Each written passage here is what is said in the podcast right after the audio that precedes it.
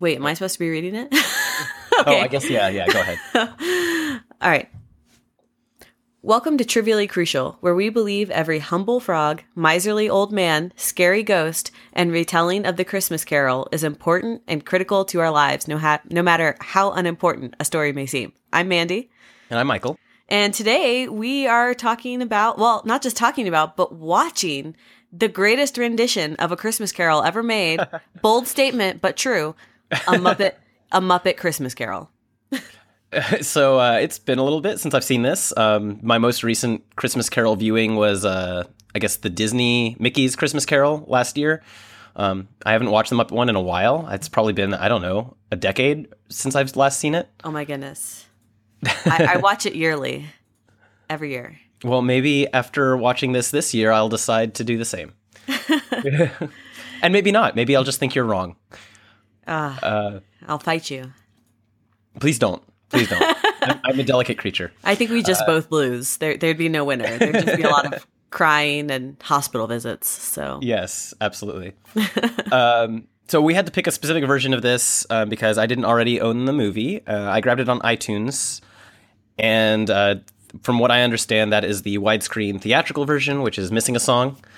Um, yes. So for anybody playing along at home, you should know that. Uh, Mandy, you and I are going to in sync play the movie at the same time so that listeners at home can do the same and have us uh, have our voice track playing alongside it.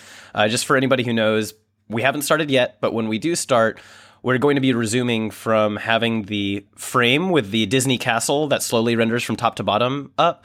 Uh, Mandy and I both have it paused with just like the single, very, very top flag visible and nothing else of the castle because uh, that's about the best that we could do to getting in sync between yeah. her DVD and my iTunes version.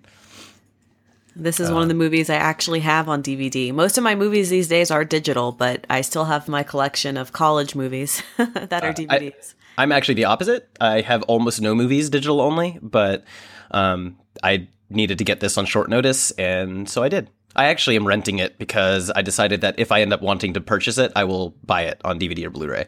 Mm. Um, and because I would rather have everything physically. But um, on that note, one thing uh, I am glad I remembered is if you happen to be listening to this podcast in some kind of dedicated podcast player that has like a um, a thing that changes the speeds at which, at which things play, and not just the audio, the obvious um, features where you would have like a you know us playing actually faster but say overcast is a, an iphone app that i listen to and i think mandy listens to podcasts in as well uh, it has this feature called smart speed. It's in one of the effects that generally people leave activated all the time because what it does is it shortens silence in uh, podcasts and actually saves you a bunch of time without affecting how things sound. Uh, you probably want to disable that because otherwise you're going to be out of sync with us really quickly. Uh, because we will be pausing a bunch while the, the uh, movie audio is playing. And if you were playing both at the same time, you would just wonder why we start talk about talking about scenes before they start, uh, and that would be messy. Um, Indeed. yeah. Do you want to have any uh, lead-in thoughts before we start, Nini? Uh, you know, this is one of like two movies where the Muppets, you know, went into another story and acted like characters in that story. I think the other one is uh, Muppet Treasure Island.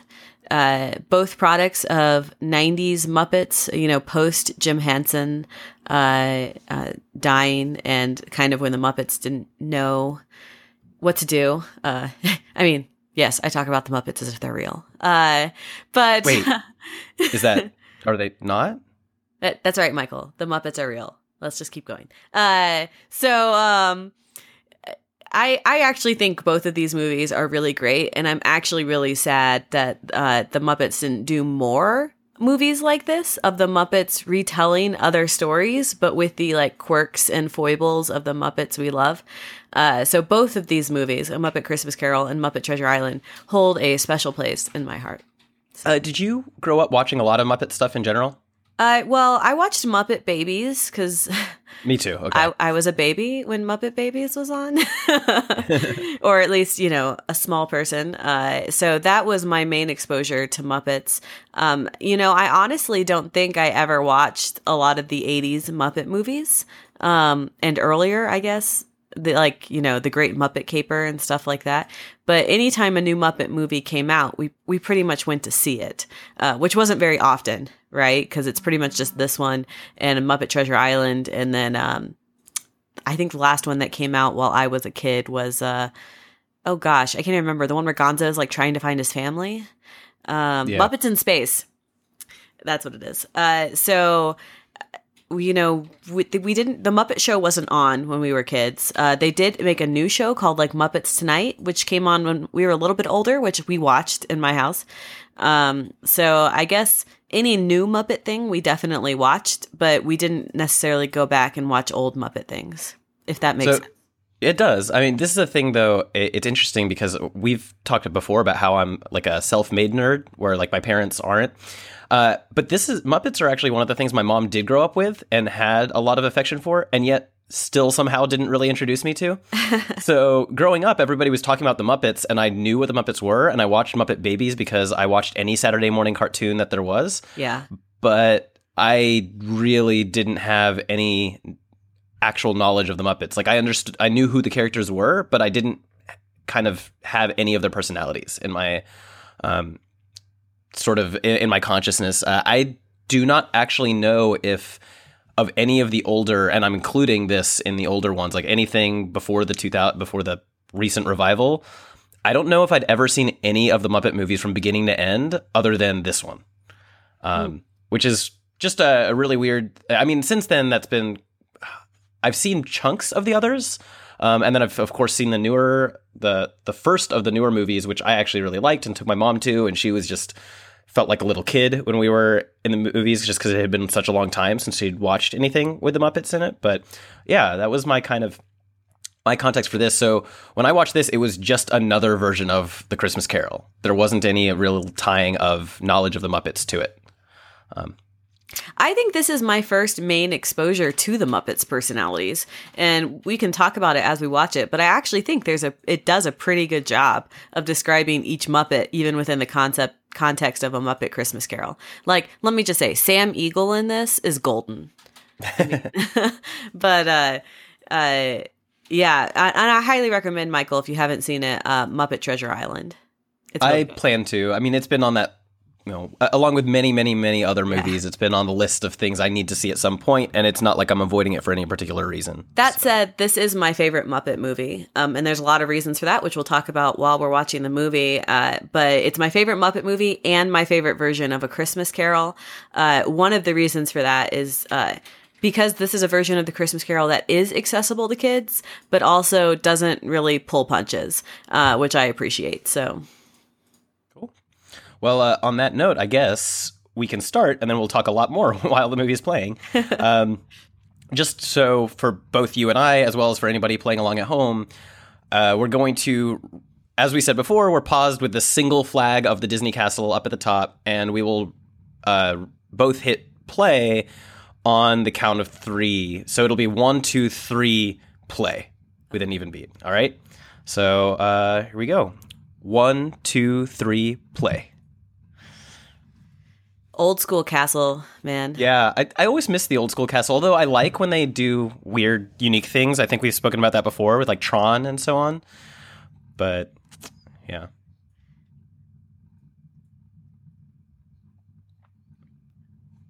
Jim Henson logo. it's Kermit.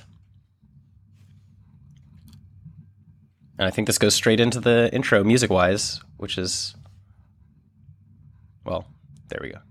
This does. Okay. Yeah, I think this is the first movie they made after Jim Henson passed away, so that's why it starts with that.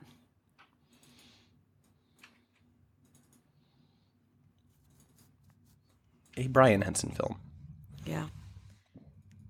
Do you know uh, if Brian Henson was heavily involved previously. I would imagine so. I, I I think he was. I, I've read something about this, but I didn't read it recently. That uh, there's a lot of trepidation going into this movie uh, for the uh, Henson crew without Jim, since this was the first one without him, and with Brian at the wheel. But I, I think Brian had been involved all the way. Cool. I I love how like at the beginning of these movies, it's not the actors as Charles Dickens. Yeah. It's the great Gonzo. It's Miss Piggy as, you know, Miss Cratchit. Yeah, they treat the Muppets themselves as if they're the people who are playing the parts. Because the is- Muppets are real. Right. I I fully believe that. and Michael Caine. This is the first thing I ever saw that had Michael Caine in it, which is why when the new, not the new Batman movies, but the old new Batman movies came out and Michael Caine was uh, Alfred, I was like, wait, Scrooge? You know, I don't think I ever actually put that together until right now. Uh, I mean, obviously, as soon as I hear Michael Caine, I think of him as Alfred now, um, even though I've seen him in lots of other things at this point. But he's he's so good in this though, which just underscores how great an actor Michael Caine really is. yeah. One thing I do, just from what's on screen, I want to call to attention this set is really cool. Like, this shot is really cool. I don't know what exactly they did to get the shot. I feel like Um, this is a mini set, but that's just my hunch feeling it. It feels like it. It's a really detailed mini set. Yeah. Um, which is totally plausible, and I guess for the type of play- people who would put as much love into the Muppets as they would, you know. Yeah, but all the Muppet sets have to be like on stilts, you know, and that's just it's like Dagobah in Star Wars is on stilts for Yoda, and that's just amazing. Yeah.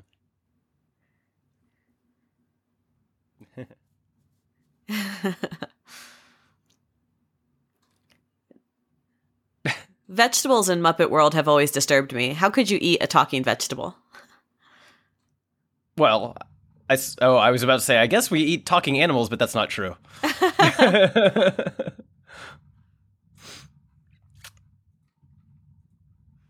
I feel like this scene, first time I would watch it, I don't recall it, but I feel like this would mess with me a little bit as someone who wasn't super familiar with the Muppets. Mm. I think they're doing a good job of showing Muppets and humans side by side, right? Yeah. Like it's an integrated world. It's a thing that they've, I feel like they've always done well with the Muppets, is that they're just part of the same world, you know? Yeah. Gonzo is my favorite Muppet. I have to say, he's selling red delicious apples. He's got a lot of work on work to do. Hey, I love red apples. delicious apples. They're fine. Fuji is where it's at.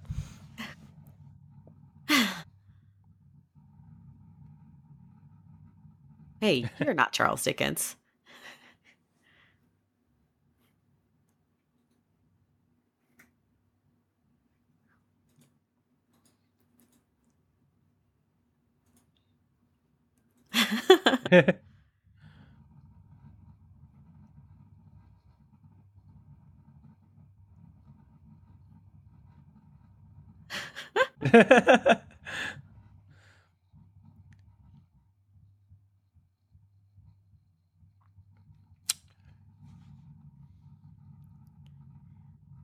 Rizzo's skepticism is not uh I, his bar is not very high. It's like just tell me the story and I'll believe that you're Dickens. That's Yeah. a that's a really low bar, man. Presumably Rizzo knows the knows the story, so Yeah, but I could just wa- or read the story a lot and then be able to tell it, right? that's true.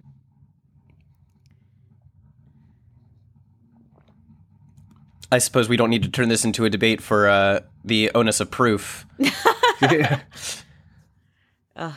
That's such a good shot. And I love the Scrooge song. I love all the music in this movie.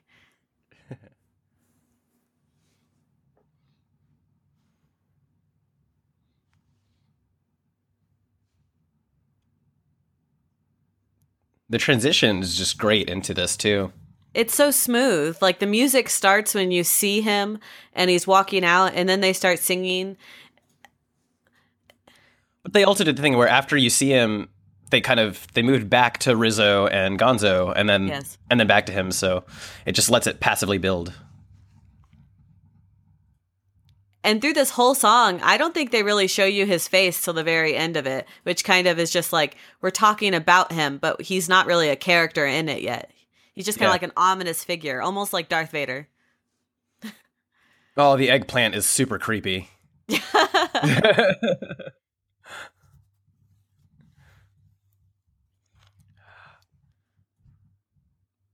Yeah, I, I think uh, the not showing his face, as you mentioned, does a really good job of setting our first impression of him to be really low. Mhm. It's like kind of removes the ability for us to insert empathy before we already have made up our minds. right? It takes away that this is Michael Caine and I like him, right? Right.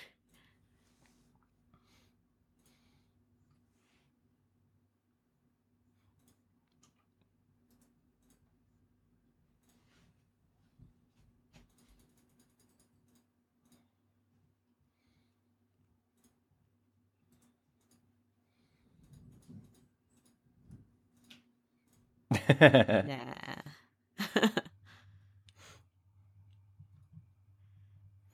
I like uh, that part earl a second ago when they said "nah" the with the women is just kind of addressing exactly what we just said. It's like building up the opportunity for there to be uh, empathy, and they're like, "No, definitely not." And that's the thing that I think, especially in context of modern cul- culture, makes Scrooge so important. It's not that Scrooge doesn't have a backstory; it's that he actively chose everything on the path that leads him to where he is. Right. Exactly. Uh, and I think a lot of times we try to humanize bad guys, and it's not that Scrooge isn't a bad guy. It's not that he's not human. It's that he has to become aware that it is his fault. He is where he is. yeah.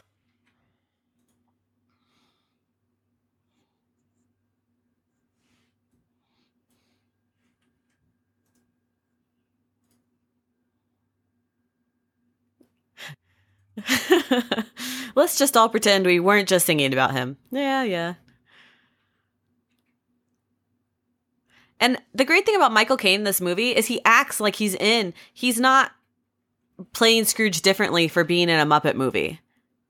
Right? This is how he would act if he was in a, a, a huge Hollywood production of A Christmas Carol. Yeah, which I vaguely remember um, feeling like it was a little bit different with the uh, the newer movie. Yes. you know, and that that was like a clearly this was a cartoonish world with people playing as such in it. You know,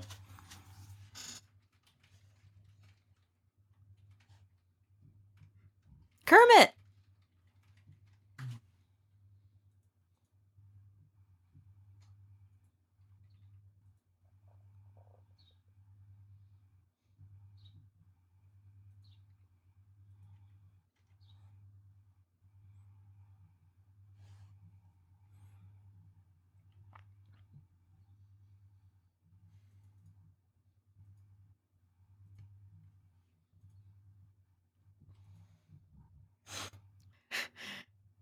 What a great little action to have just be his first introduction to the uh, to us. He just picks him up and throws him out the door, which is something you couldn't do unless he was a Muppet, right? Right.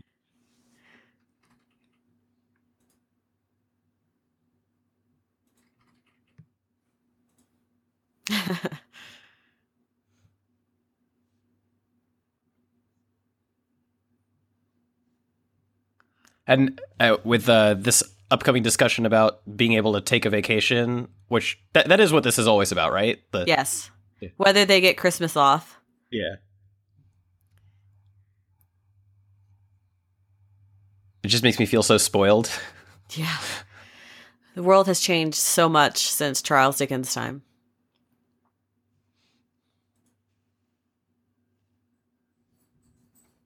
Such a despicable man. Yeah. I love that you can see Gonzo peering in the window in the background. Mm-hmm.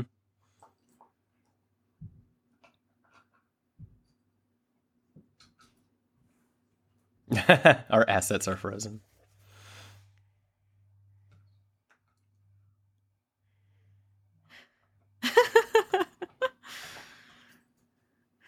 I always thought it was an interesting choice to have like a bookkeeping staff because I don't think that's necessarily true to the book, but I'm not sure. It's been a long time since I read A Christmas Carol. It also feels like the added comedic effect is worth it. yes.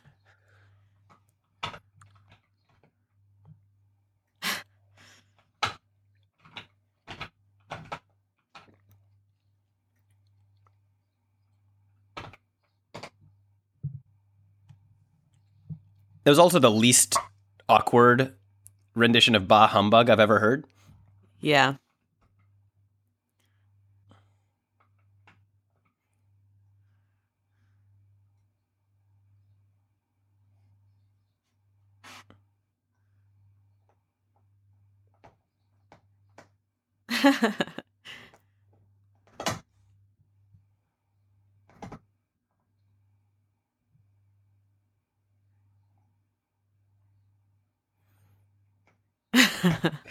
it's a little intense there, Scrooge.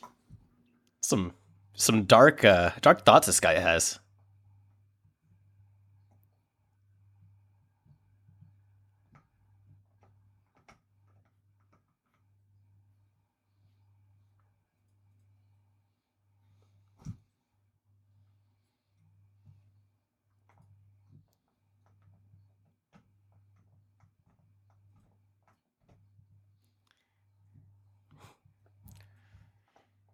I feel like Rizzo's lungs are not up to the task. Yeah. I feel like having a narrator in this is a good choice. Like a lot of Christmas carols, right? There is no narrator and you're you're supposed to assume like things that are going on. But the fact that this is four kids explaining like and the narration, I'm pretty sure is just straight from a Christmas carol. like they just clip out sentences, but it helps give context, which I really appreciate.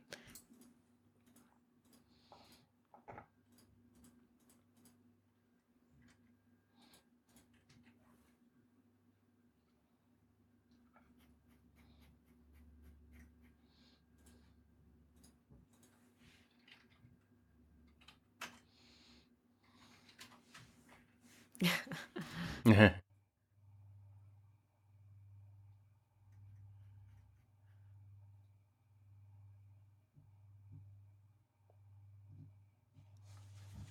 oh, Fred. He's so sassy. Yes.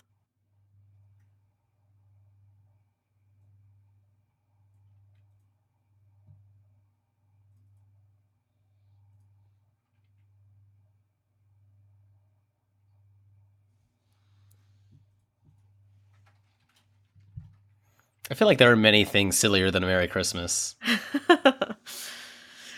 Maybe not in, you know, the 1800s. Life was pretty dismal. Actually, that's a good point. I'm trying to think. I, I don't have enough empathy for the, the people in there. I just don't get it. I mean, I suppose some of the stuff the nobility did was kind of silly, but Fred and Scrooge are not part of the nobility. It's true.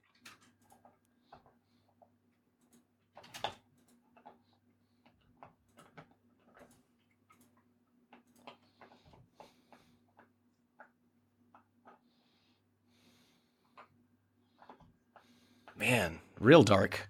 Yeah. They don't they don't cut punches in this movie about what a horrible person Scrooge is. And then they use the reactions of the Muppets to to show kids that even if they don't understand what Scrooge said, it's bad, right? Yeah. This is way darker than you would normally hear in like a cartoon or something. Oh, he's adorable.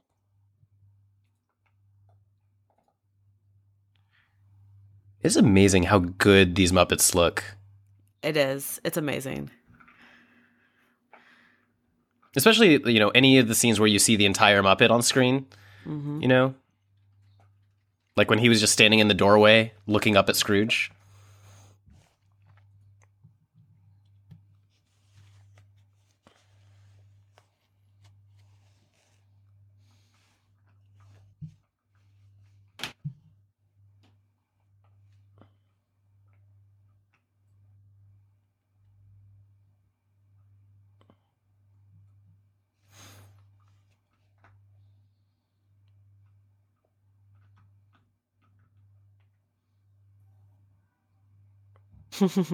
An extra half hour of sleep.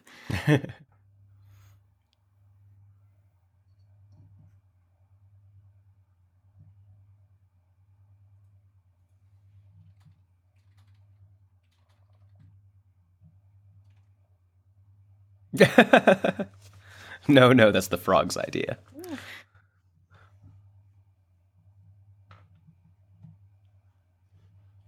It's a good point.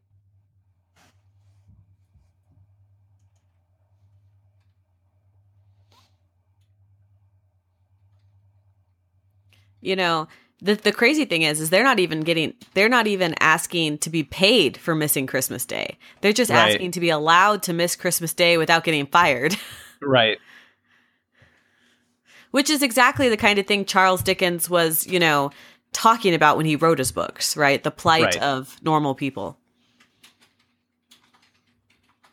It's amazing. My office gives me uh, both Christmas and New Year's Day, as well as the entire one of those entire weeks off, which is We- just We just get the official government holidays, but they give us enough leave that if you save it appropriately, you can, you know, yeah. take whatever week off you want.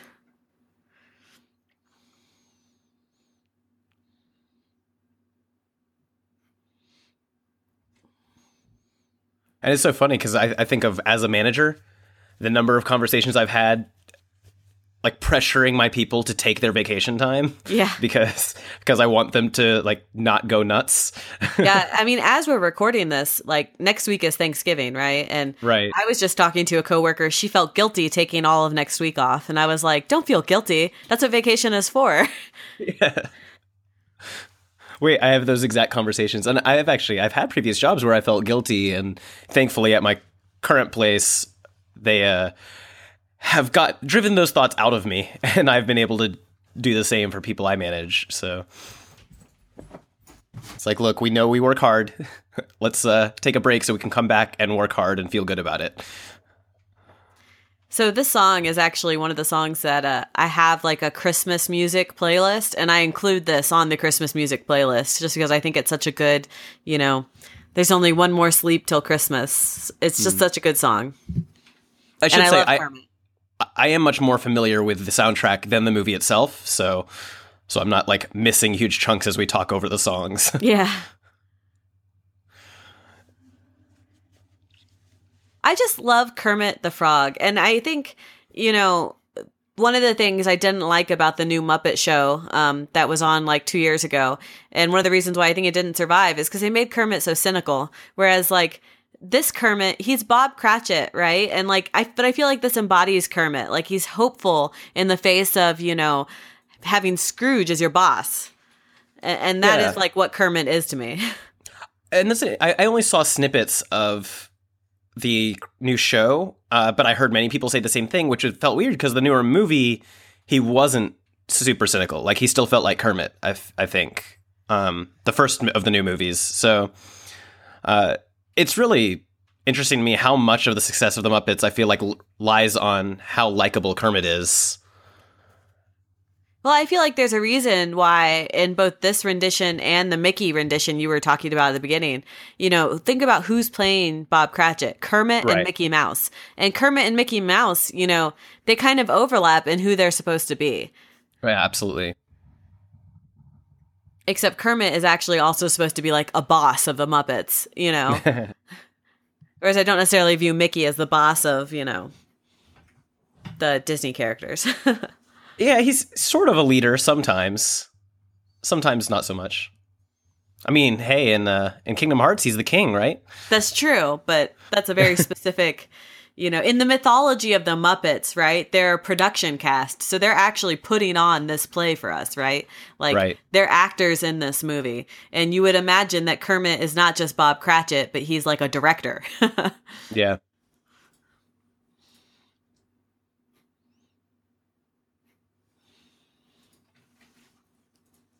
No, Poor rabbit. That rabbit might be my favorite Muppet visually that I've seen. I in kind of want a stuffed animal of him. Cause specifically with a newspaper around him. Aw.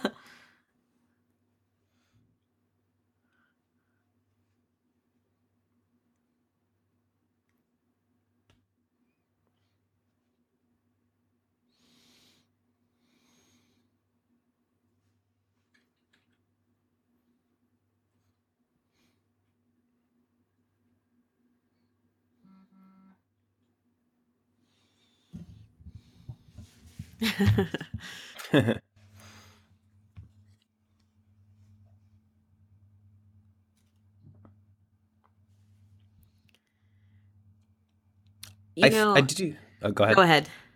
I was. Gonna, I think my first uh, first version of Christmas Carol was Mickey's Christmas Carol growing up, um, and this part, no matter what version I'm watching, is always super creepy.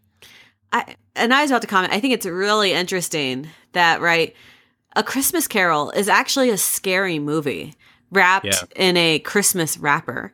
Uh, and you know, I've heard many people say that uh, it's actually not a Christmas movie. It's a movie that happens to take place at Christmas, uh, which is both true and false, right? Because it has to do with this whole Christmas spirit thing.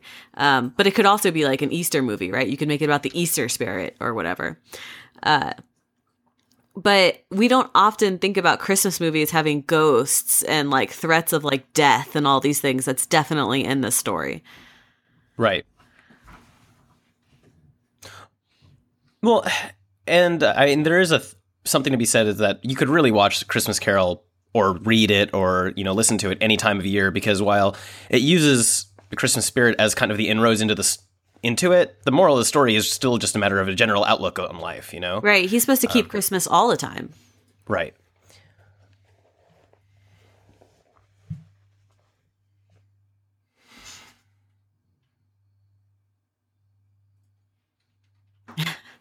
Darkness is cheap.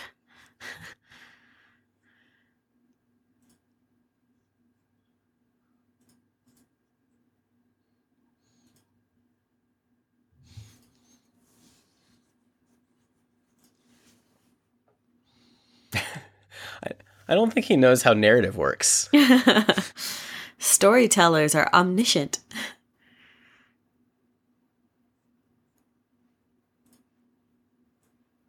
Dun dun dun. He's Charles Dickens, Rizzo. That's how he does it. He's a blue Charles Dickens. A blue alien Charles Dickens. Is he officially an alien? uh, according to Muppets from Space, yes. Ah.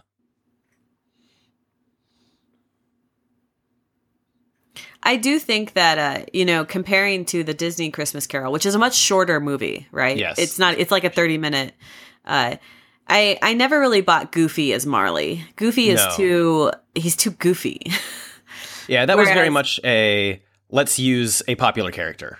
right. Whereas the people they chose to be the Marley brothers in this are perfect casting. Like, you know, the characters chosen in the Muppets embody that. It's it's it's beautiful.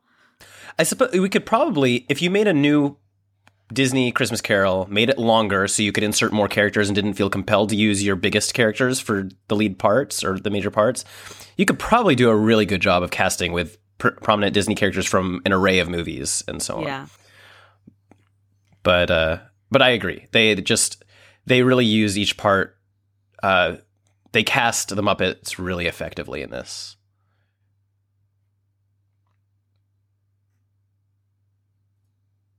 And it's just shot really really well like the mood is just set so well for each each portion of the movie i mean so far and from what i remember I feel like without Gonzo and Rizzo and the sequence of scenes, it would be really scary, right? Yeah. And even this is a little intense right here because they're not here. But that's that's the purpose they serve, right? To break up the scary a little bit until, as we'll see when we get to the Ghost of Christmas Past, and then they go away, uh, which is well done as well.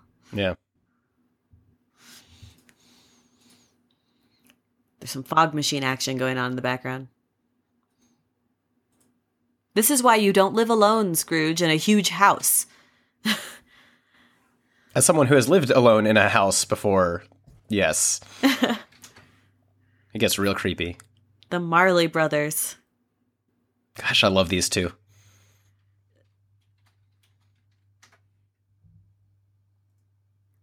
It's just totally like this is who they would be, you know? Yeah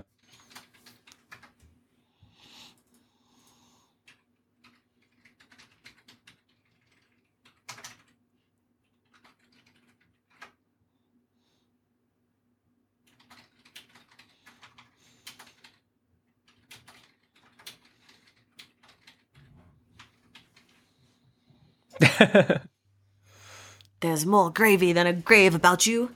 And that's that's directly from a Christmas carol. Like Indeed. they did a great job in this of like bringing actual lines in. which just fits him so well. Yes. He's acting like he's in a Shakespeare play. Michael Caine is. Like Yeah. Yeah, I've already decided I need to go ahead and own a copy of this. I love this song too. I love all the songs.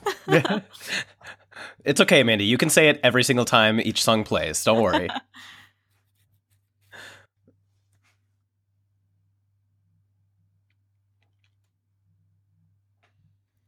I love how they'll start out laughing and then they go to like groaning, like you know, like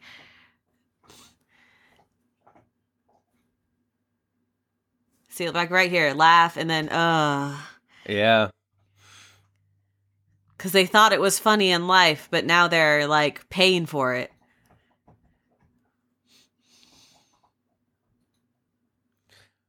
Which is, you know, all kinds of an interesting interesting commentary on what should motivate you.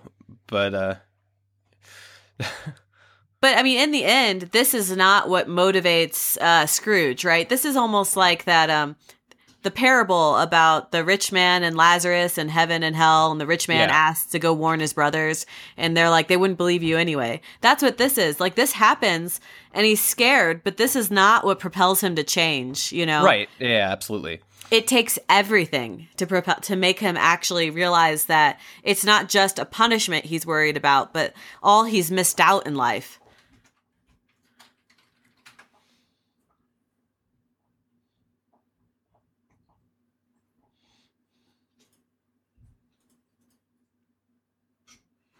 I mean, the thing that scares him about the Ghost of Christmas uh, future, uh, which is what I meant before when I said Gonzo and Rizzo disappear. I think I said past, but uh, Yeah. is not a punishment. It's that people will not remember him well, right? That's it's not even this threat of like uh, hell or purgatory or whatever. It's you know the threat that his whole life on Earth will have been purposeless. Yes.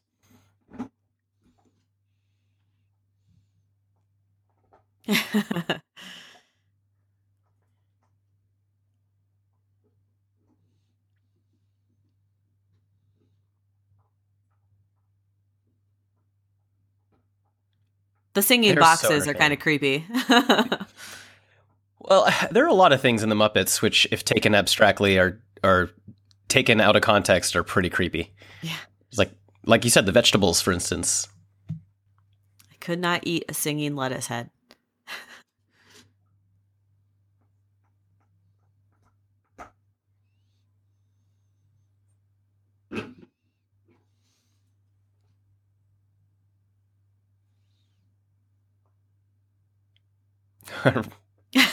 it's all right. No, it's this all is right. culture. It's culture.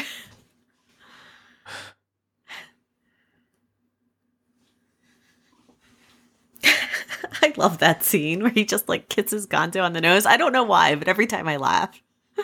and I like how there's just no response at all.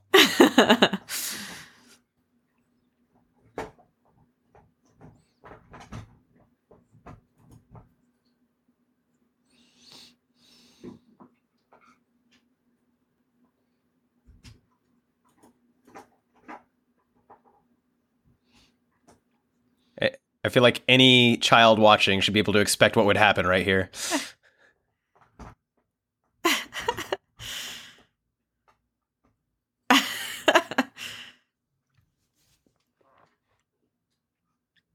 And again, it's just remarkable how much in that exchange when, you know, Gonzo misses how much emotion there is visibly on his face when Yes. he's a Muppet.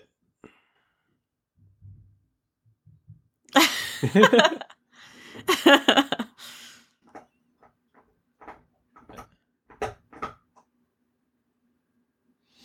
like that he's sleeping with like his fire poker. Mm-hmm. He's got to defend himself against the ghosts. Supernatural style. Yeah.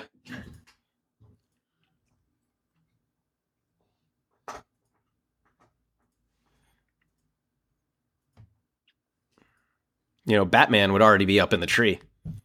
Well, Gonzo's not Batman. Doesn't he have superpowers sometimes? Uh, more like Daredevil, not Daredevil as in the superhero. Like he like shoots himself from cannons and stuff. Oh, like, okay.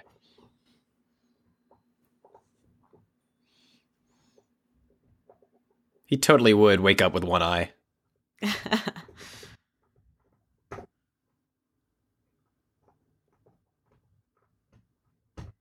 Very dramatic with the wind and Gonzo's jacket. Mm-hmm.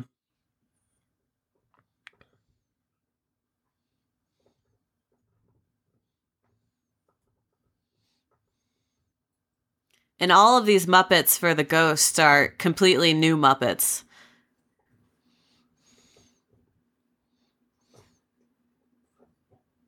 What do you, what do you mean? Like they're not they're not characters from other Muppet things cast to be the ghosts. They were made for this movie.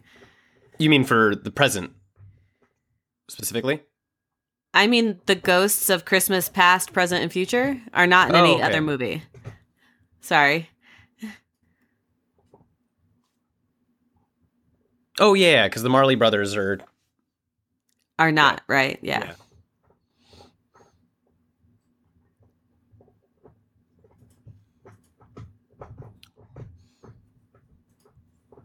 It makes you think, though, that if they did cast these from existing Muppets, who would they have used?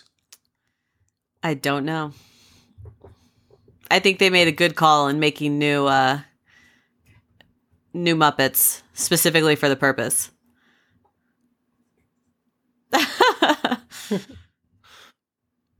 Like I said, Batman. now I want to see a version of Batman with Gonzo as Batman. That could be pretty fun. Unfortunately, the Muppets are owned by Disney. That's true. A Marvel Muppet crossover, though.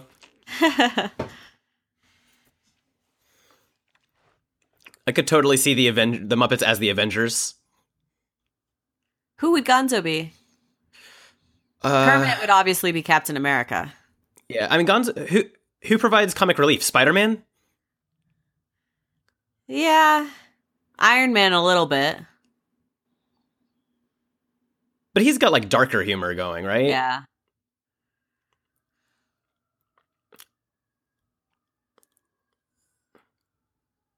Wait, who did you say uh, Kermit would be? Captain America. Oh yeah, of course.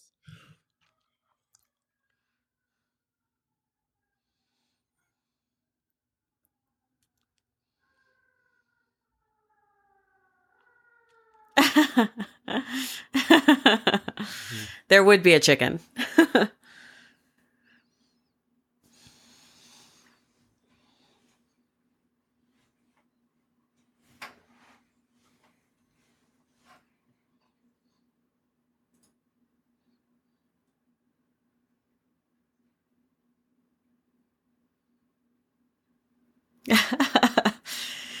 Poor Rizzo.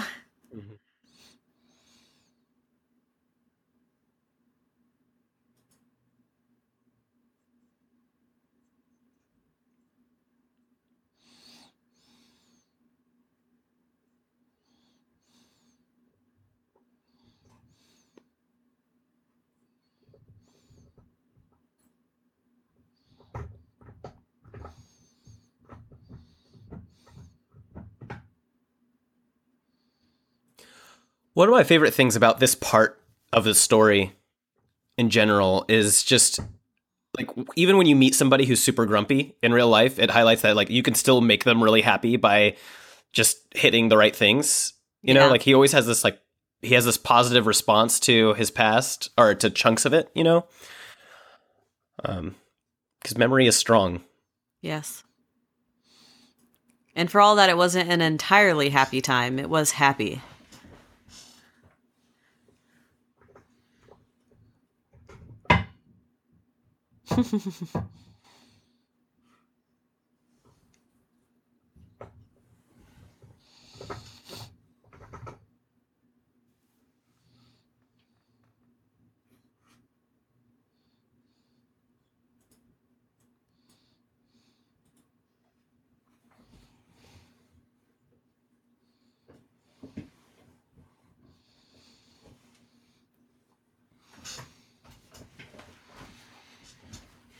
Baby Scrooge. Well, not really a baby, but you know. He's a wee one.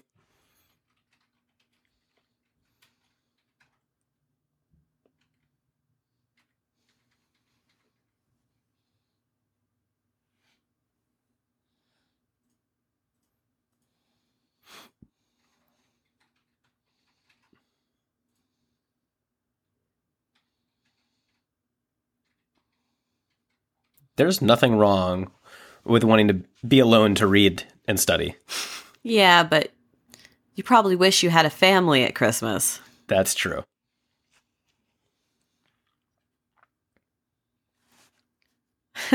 Rizzo.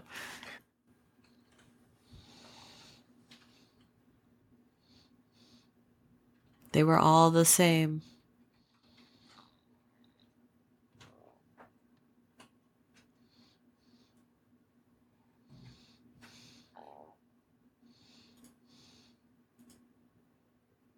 The background music to this movie is so great. Yes.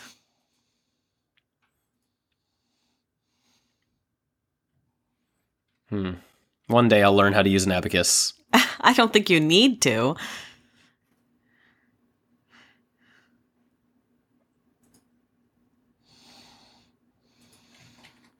I just keep getting really distracted by this Shakespeare statue. I guess it's a bust. oh, Sam Eagle.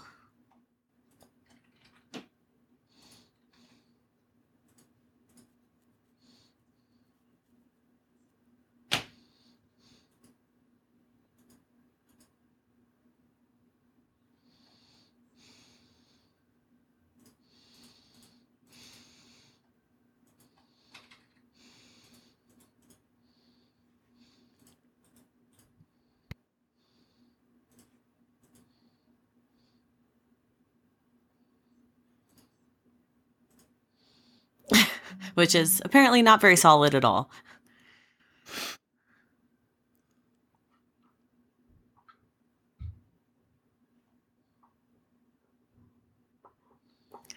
Business.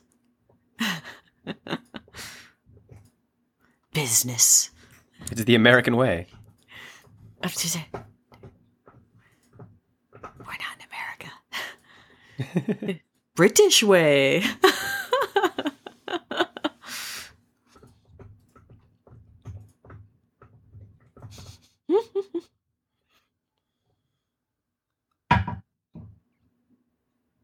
The effect with that Muppet is so good. yeah, I I mean there's got to be some sort of computer involved in it, but I don't know how they did it. Yeah, especially at the time. I, I can't help but think about how the compositing worked back then.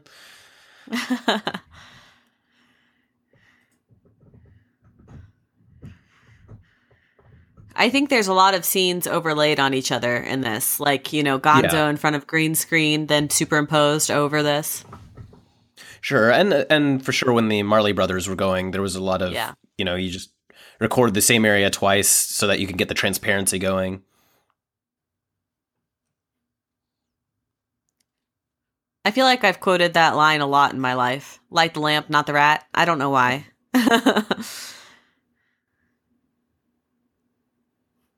Now you just leave him there to freeze under it.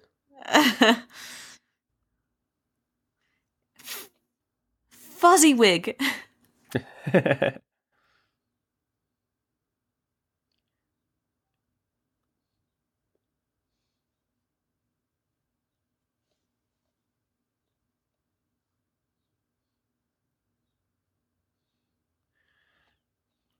He's like a little kid again, thinking about the Christmas party. yeah.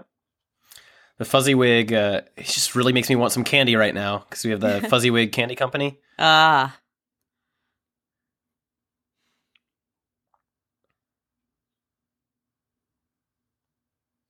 Oh, first, I forgot that was Rizzo, and I was looking at. it, I was like, why does he have like a giant, like piece of raw chicken over his shoulder?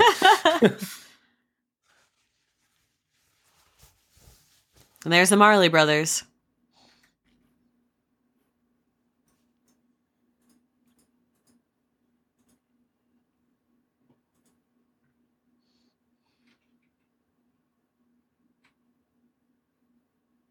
Oh, animal.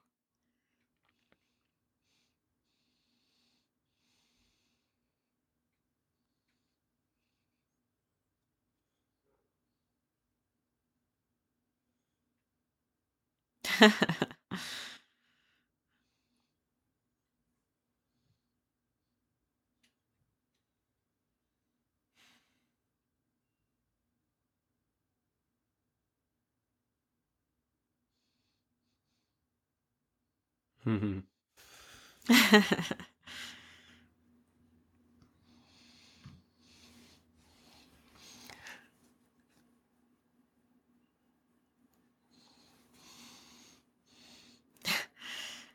oh, animal just hitting the little triangle.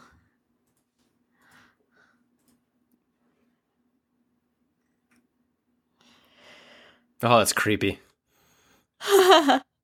Those eyes, the little beady eyes on the grapes. Yeah, they look like aliens.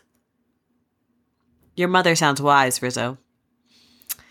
Ah, young Scrooge.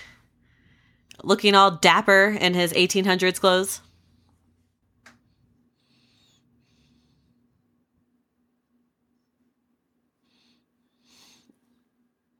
I love the uh, the difference, the contrast between what he said about Fozziwig as a as a boss and what we're seeing. Yeah.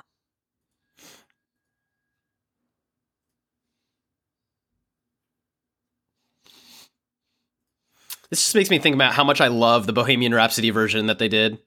Yes.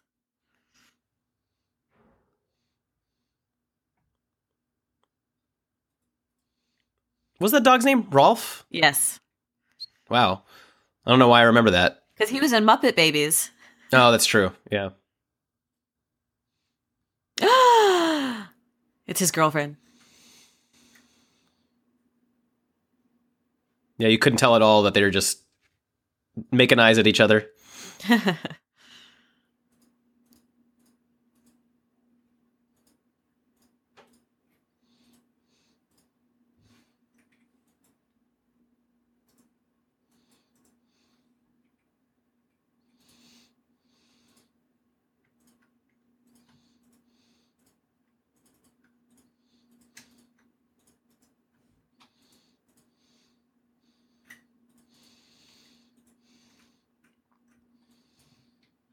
For you, Scrooge.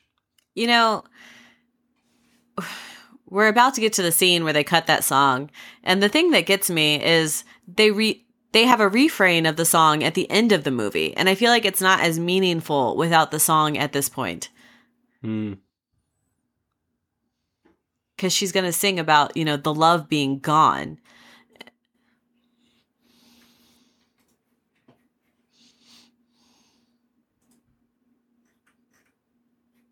Do you know when this song came out again? When this movie? Or yeah, movie rather. Uh, no, I, I'd have to Google it. I was just thinking about uh, because you know her name is Belle, and I'm just thinking about compared to uh, Beauty and the Beast. 1992 is when this movie came out. So I think that makes it around the same time as Beauty and the Beast. Beauty really. and the Beast is 1991. Oh, there you go. But I think the name Belle comes from the book. Yeah, yeah, no, I I believe so, but I'm just thinking about the significance to the audience changes. Yeah. So the song was supposed to be right there, and that's why Rizzo is crying, not just because, you know, she broke up with him, which she did, but it was like a longer scene, and I love that song, and I highly recommend you go YouTube it. it's called Yeah. The Love Is Gone.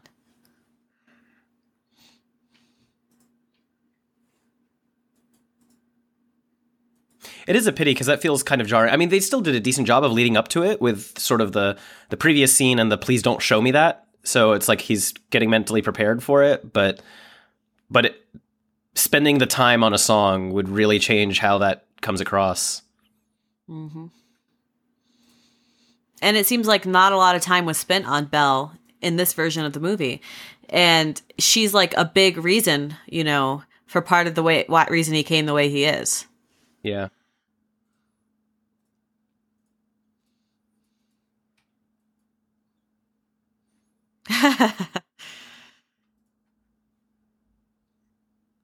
Time for Ghost of Christmas Present.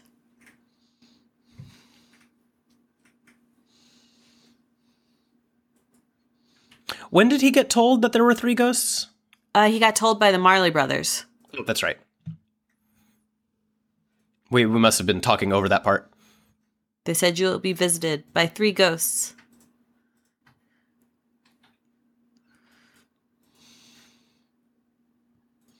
it's a feast.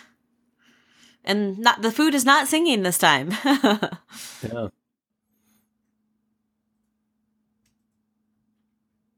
Who was the Ghost of Christmas Present in the Disney one? Was it the giant? Was it also a giant? Yes, I think it was um, the giant from uh, from the Jack uh, and the uh, Beanstalk. Yes. Or? Okay, that's what I thought.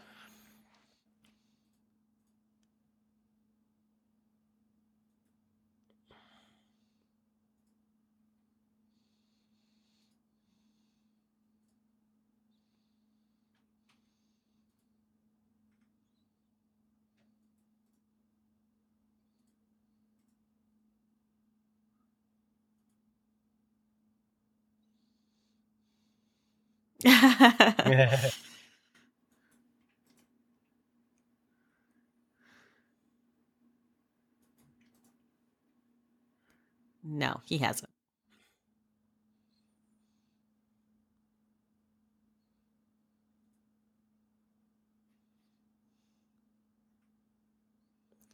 It's remarkable how much more polite he's being to this spirit. I think he was polite to the previous spirit. He was just more like, "Don't show me." Yeah. Well, no, but I meant in context of talking about the value of Christmas Ah, right now. Yes.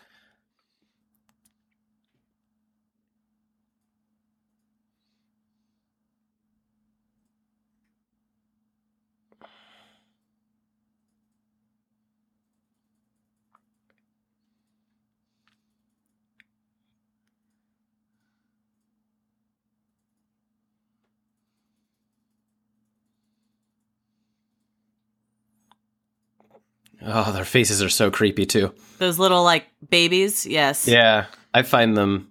I find a lot of things creepy. Apparently, I use that word a lot.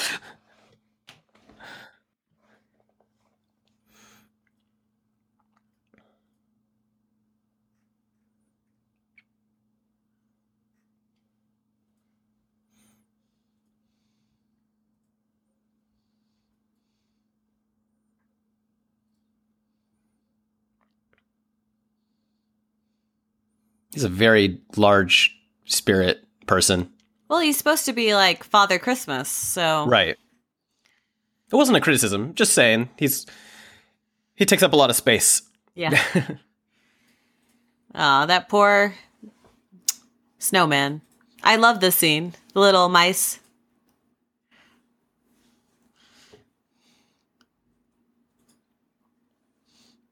This song makes me happy. It makes me happy too.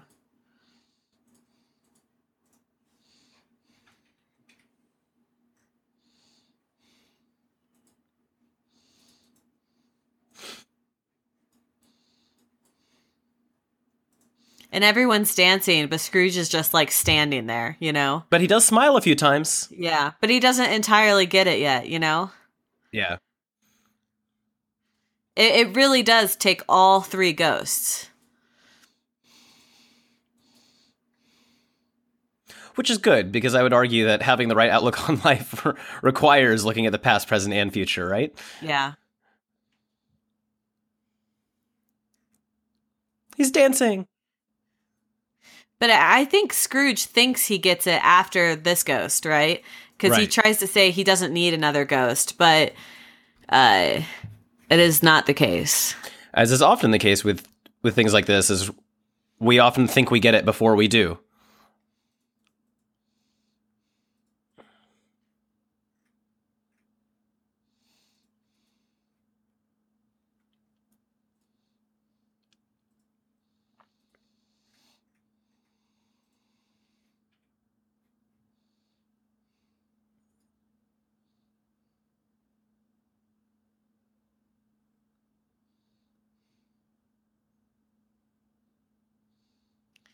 Let's go see Fred.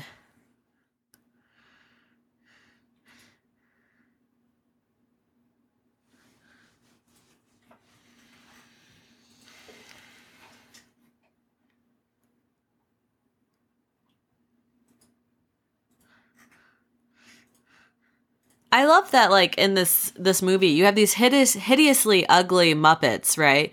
But they're mm-hmm. treated like normal people. It's like this whole message that like it doesn't matter what you look like, right? Right. Everyone deserves to be happy at Christmas, at least, if not other times too.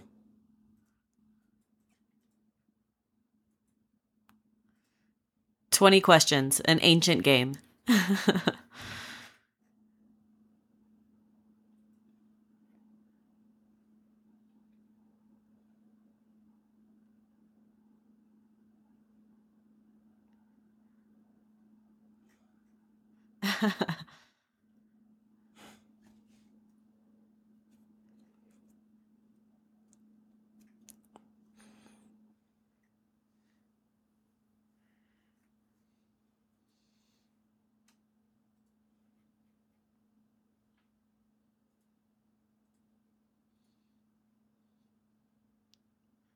oh, burn.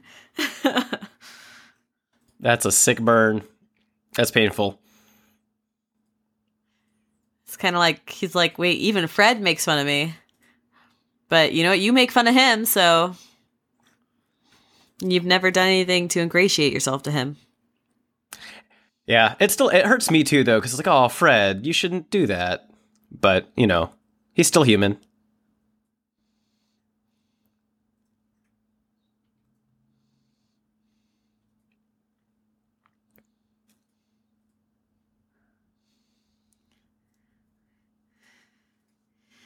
It's kind of like Scrooge didn't realize that Bob Cratchit lived in a poor house, you know?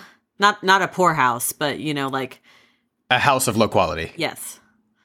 He's like, "Why are we in this side of town? Wait, Bob Cratchit lives here?" It's like, "You don't pay him, Scrooge."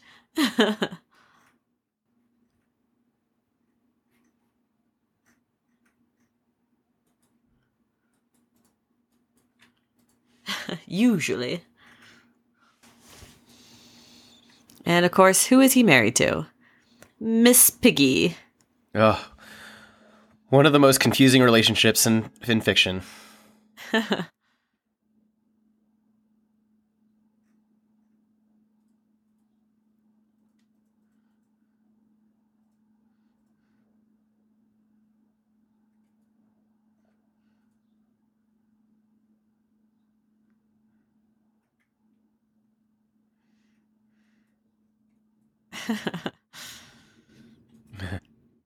That goose is going to have a smoky flavor to it.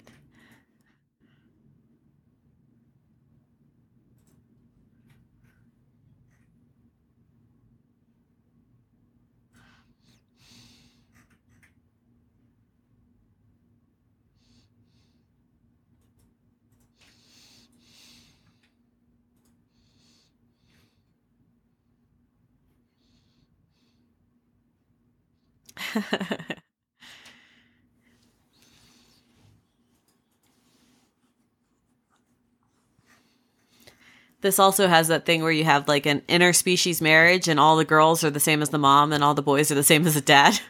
Which is, I'm trying to think of like at what age I noticed that was weird. It's like this weird trope, you know, that happens in multiple things. Yeah. Oh, Tiny Tim. Tiny Tim's adorable.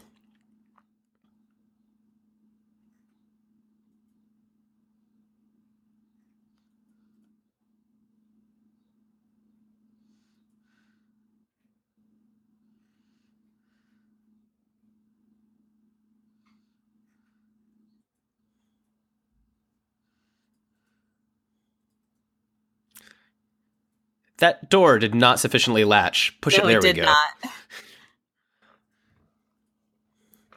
Unlatched doors really, really just get to me.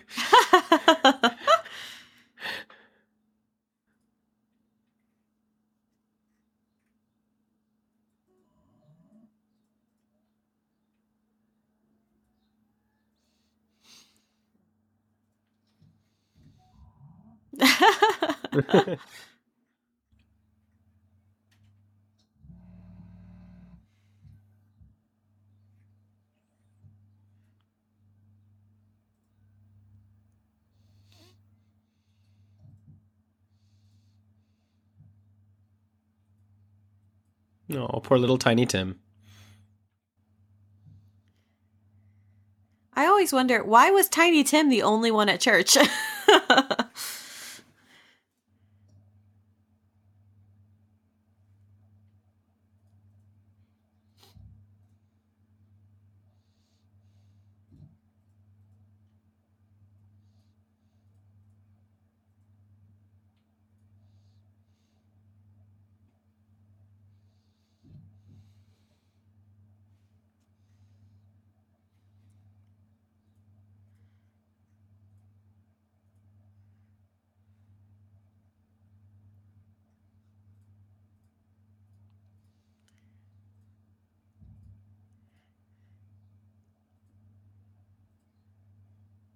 Mm,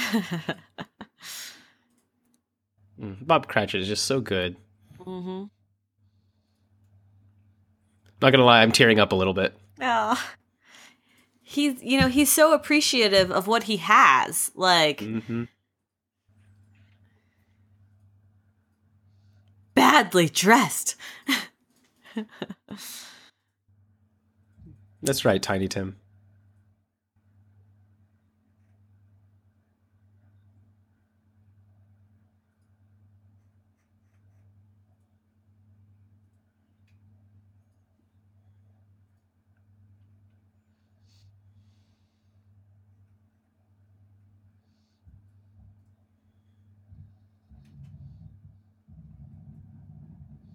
Oh, Tiny Tim. That jacket looks so weird on him. On Tiny Tim? Yeah. It's a little mean, he looks big, I think. yeah. He looks almost like a like a little snake popping out of it rather than a frog. Maybe more, a little bit more like a salamander than a frog.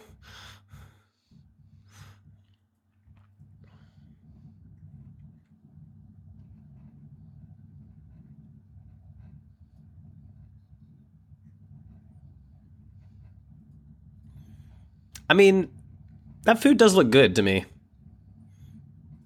I would eat it. it doesn't have eyeballs and doesn't talk, right? Yes, yes. The food is not singing.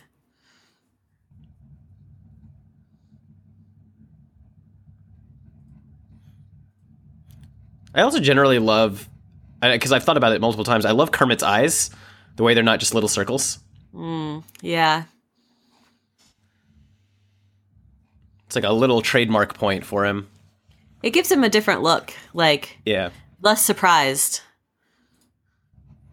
a little more uh, somber, I would say, which is a word I would use for Kermit. I was also going to go with wise. Yeah.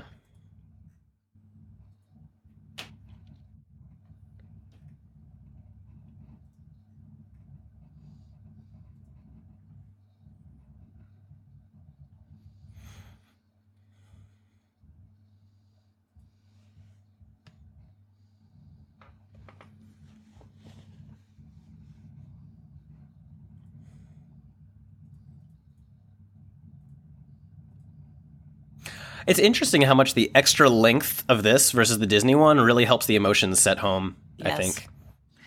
Which is why I think it's so weird they cut that song in, you know, the past. But Right. which I also, if I'm remembering correctly, is the same tune as this song, just less cheerful.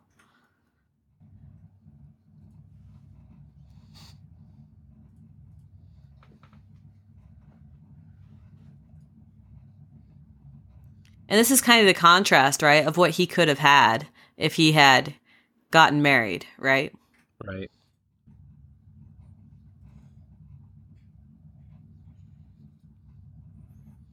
I like the added touch of the spirit of Christmas present aging. Yes.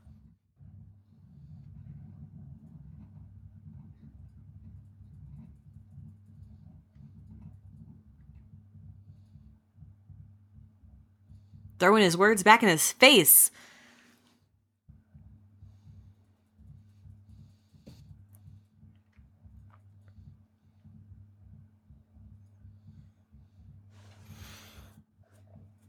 It does make make me think as the you know we're coming up on the Ghost of Christmas Future and how good uh, Pete was as a pick for the Disney one Yeah. because he's like can be intimidating and creepy at times. But I think they made the mistake in the Disney one of having the Ghost of Christmas Future talk. Mm. Uh, I find this Ghost of Christmas Future to be one of the more ominous versions. Yeah, well, this movie does a lot more that's subtle Yeah. than the Disney one does, uh, which I would say that this is probably also targeted at at least a slightly older audience. So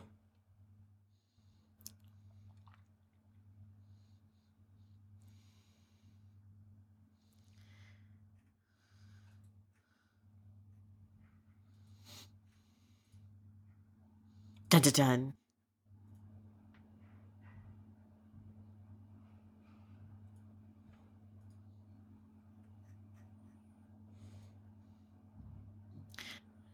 There's also the Ghost of Christmas uh, Future is a little bit scary, right? In almost every version, and uh, uh, so Gonzo and Rizzo are about to leave because it's too scary for them.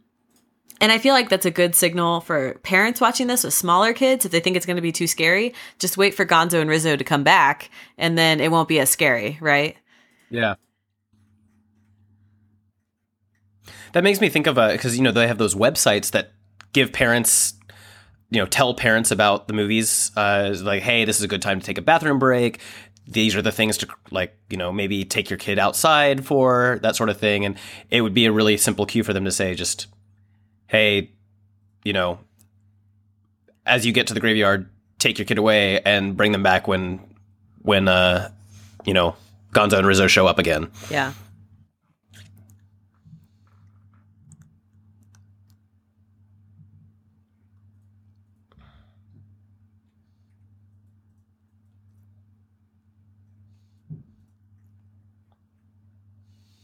But I also think taking Gonzo and Rizzo away is like there's no uh, comic relief in this section, and I think that's necessary, right, to get Yeah. across the full emotional depth.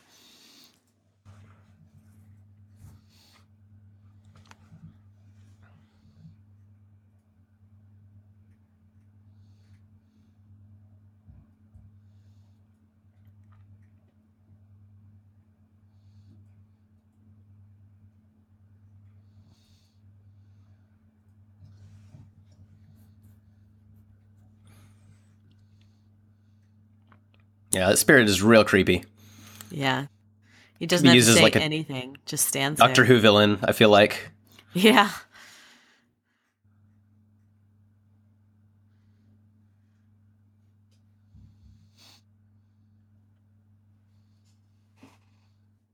This kind of says that uh, Scrooge dies on Christmas Eve, right? Yeah.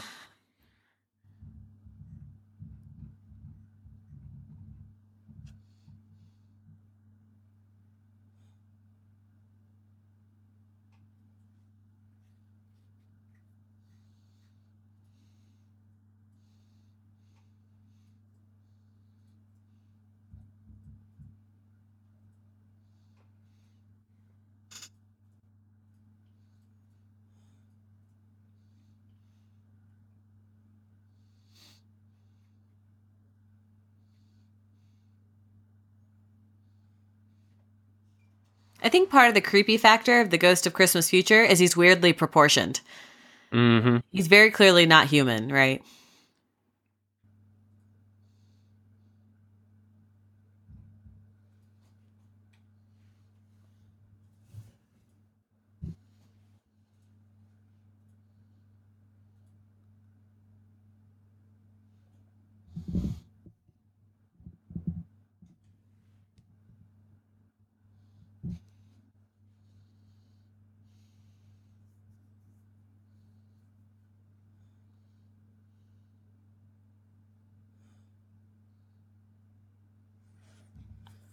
Yeah, I feel like Scrooge wouldn't have a lot of uh, stuff worth a lot of money.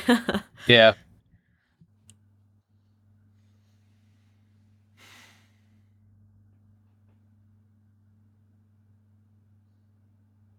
Yeah.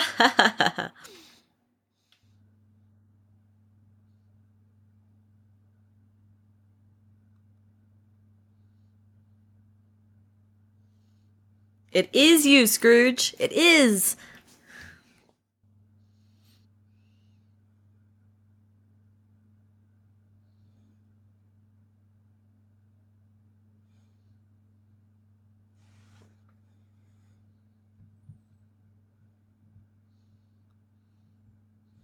Yeah, Bob Cratchit's house. Tiny Tim.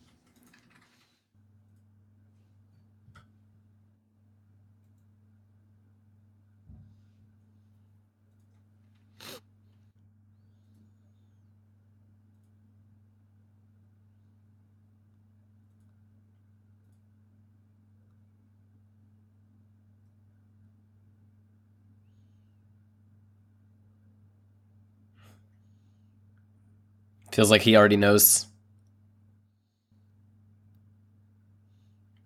I also feel like the Tiny Tim storyline is really important because a lot of other stuff is about Scrooge himself, right? And wanting to redeem yourself so you don't get thought of badly when you die is kind of, you know, inherently selfish. But being sad that Tiny Tim dies, like that's That humanizes him a lot. yes.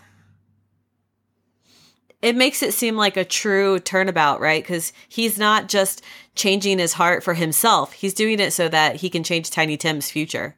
Yeah, absolutely.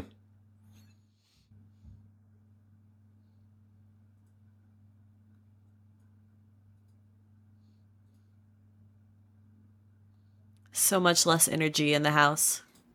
Mm-hmm.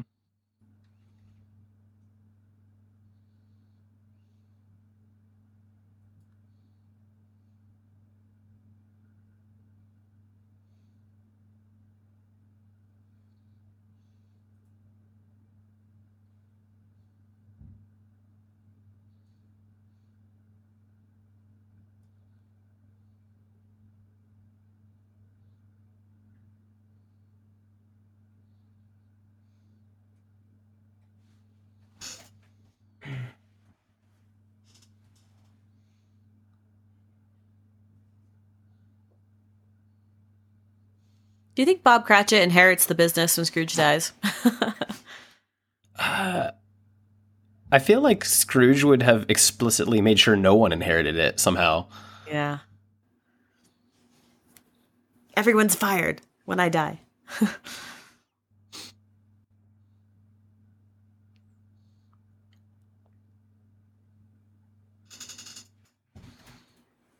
The empty chair with the hat and the cane.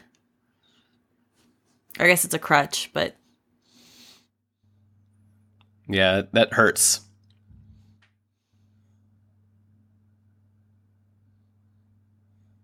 now we're back in the graveyard.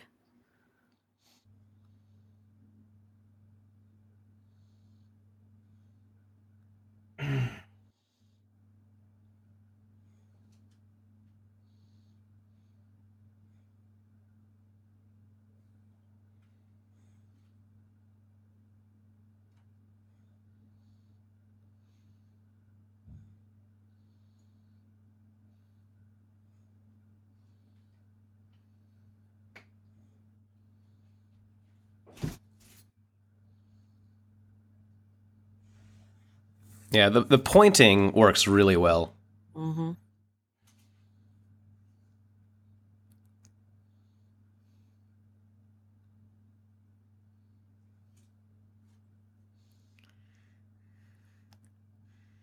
He doesn't talk, Scrooge. He's not going to answer your question.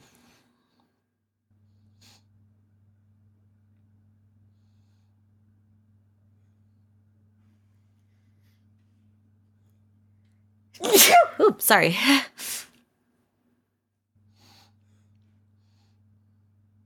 He's like purposely pointing to the wrong one. Like, surely you mean this one. No.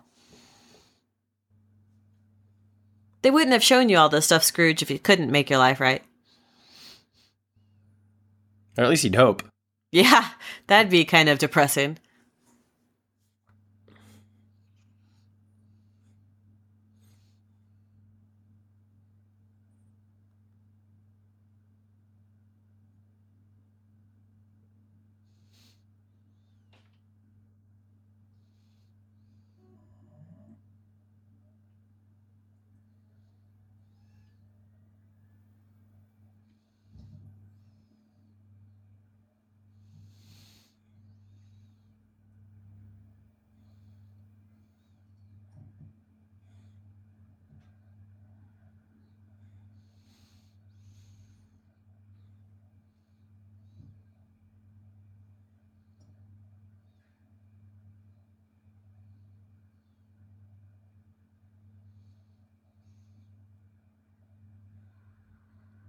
And he's in his bed.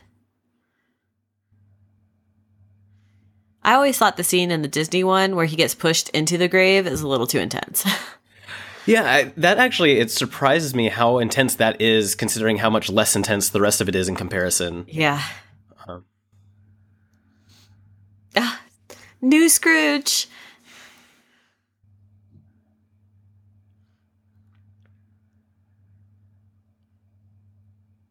Yay!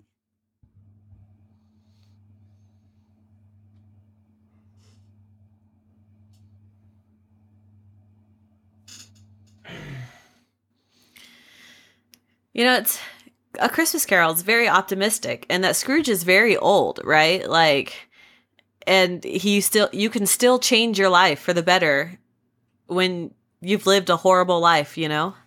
Yeah, I love that. He looks in the mirror like, what? Oh.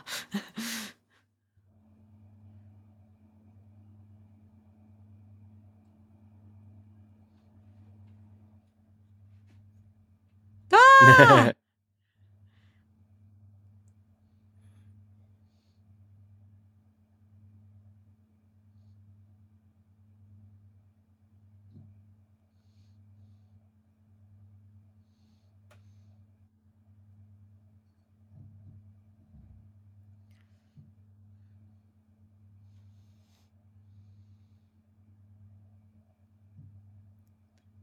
He's like, this man's gone insane. I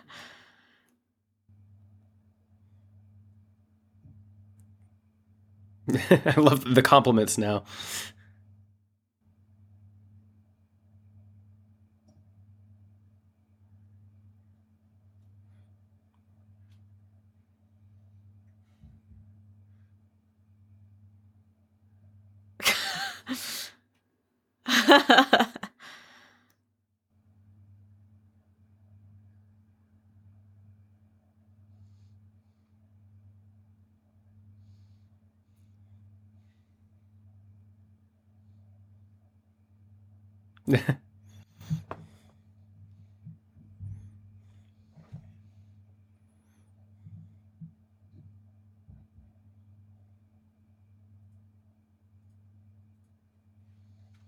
so many people.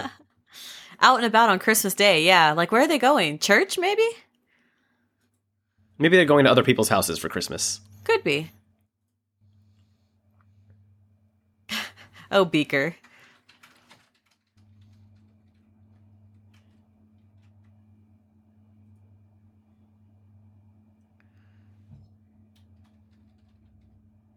Oh.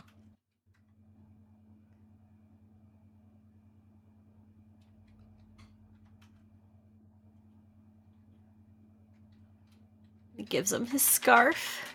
It just feels mm. my heart fills my heart with joy every time and how Scrooge is so touched by it. Like how long has it been since anyone's given him a gift? Right.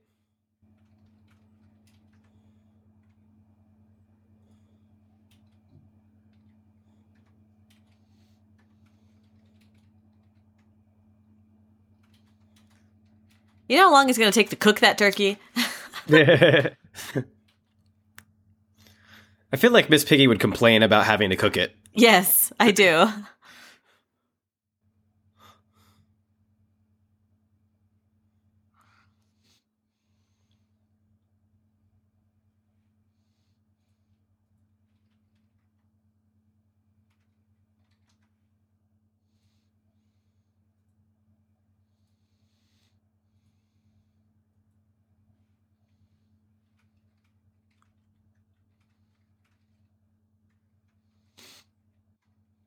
I would imagine that his income, while more than others, wouldn't be so much to make him rich, except for the fact that he's hoarded it his entire life. Yeah, he's a miser. He's never he's never spent it on anything. Right.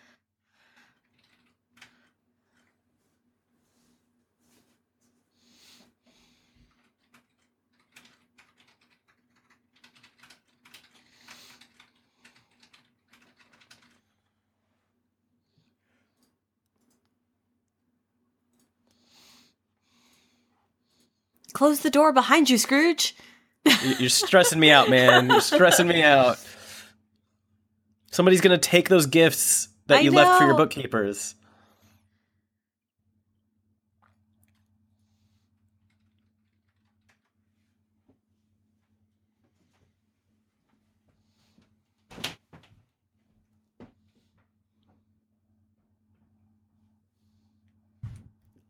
I love this how surprised they are by being visited.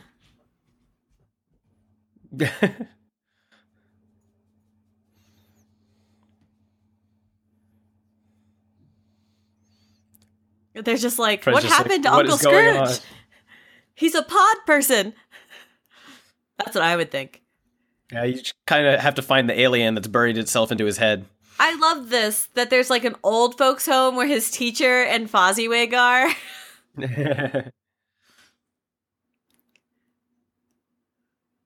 it's a bomb.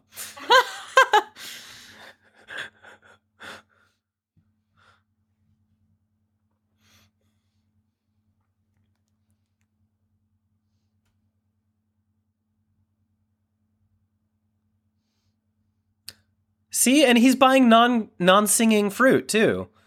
It's He knows what's up. possible. I don't know why singing fruit is a thing that exists. They're just trying to convert everybody to carni- being carnivores, pure carnivores. just scar you for wanting to eat fruits and vegetables.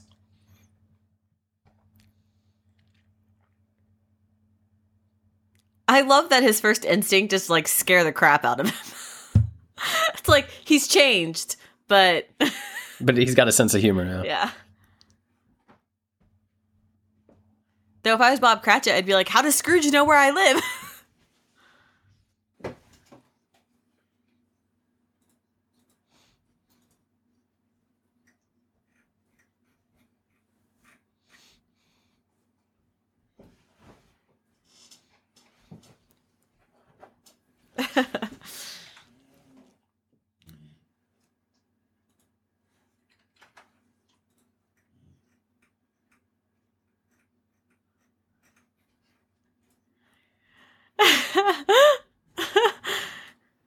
what?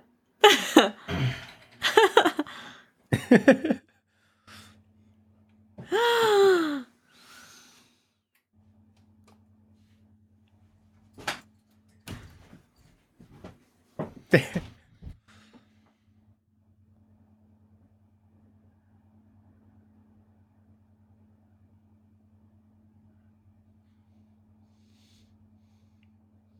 a lot of glass bottles. Yeah. I'm just imagining all of them getting really drunk. right. Hopefully not Tiny Tim. I mean, Who lived? yeah. I wonder uh, if they had a, a drinking age then, because you know I could see them giving Tiny Tim a nip. They probably didn't. Yeah. That that turkey got cooked rather fast. Movie magic.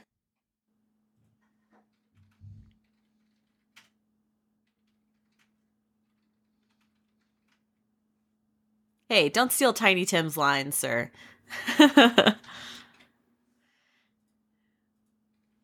so so this is the same tune as the song where she breaks up with him because she says the mm. love is gone instead of the love we found.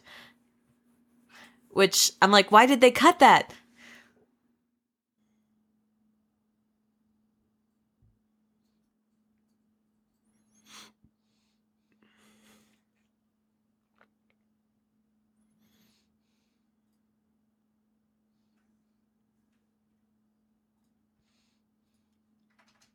Look at the lobsters. Why are there lobsters in Britain? Who knows?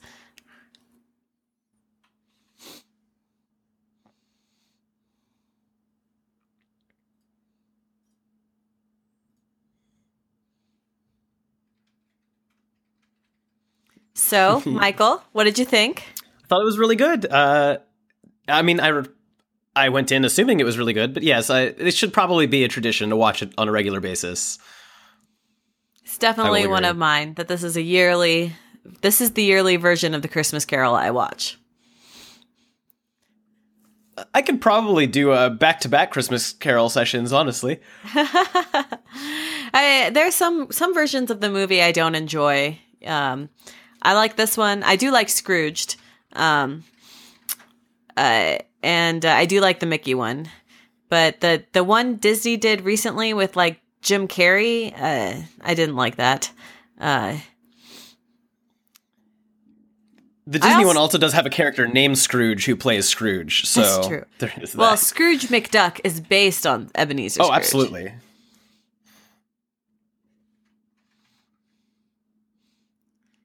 Ah, I love the music. I, I definitely own the soundtrack.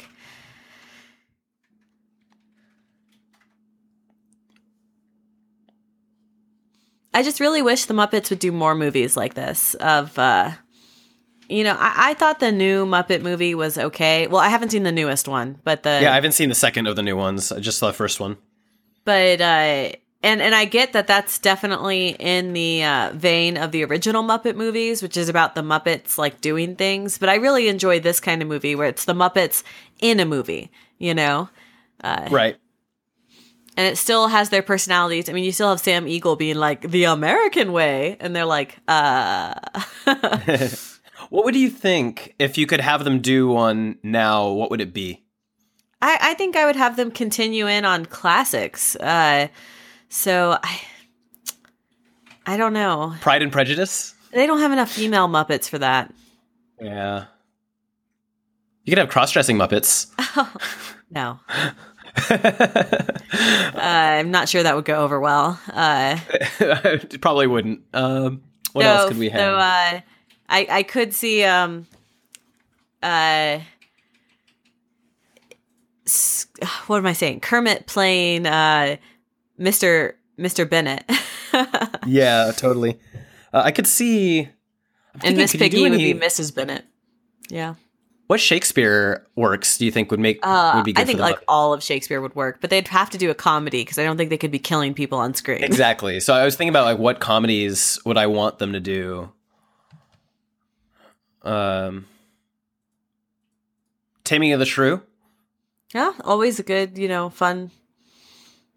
I, I Miss always a fan of. Twelfth Night, um, but yeah, I, I think there are a lot of there are a lot of classic books out there that could be, you know, made Yeah. into something like this. Uh, but the two we have are both very good. This is the better Muppet Christmas Carol, but Muppet Treasure Island is also enjoyable.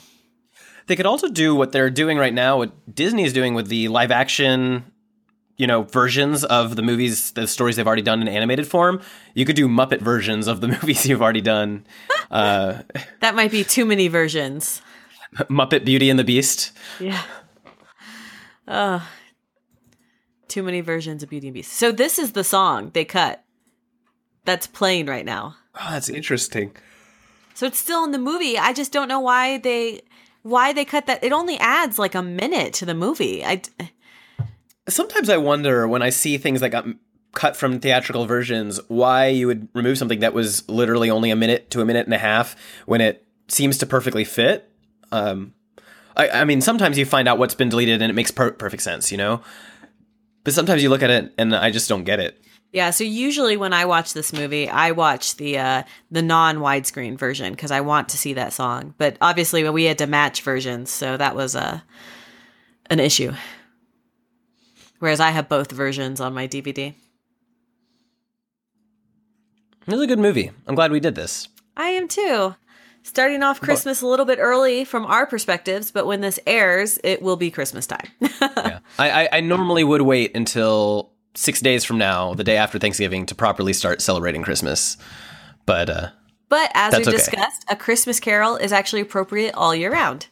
it is. I mean, hey, it fits Thanksgiving really well. It also fits uh, Halloween because ghosts. It's true.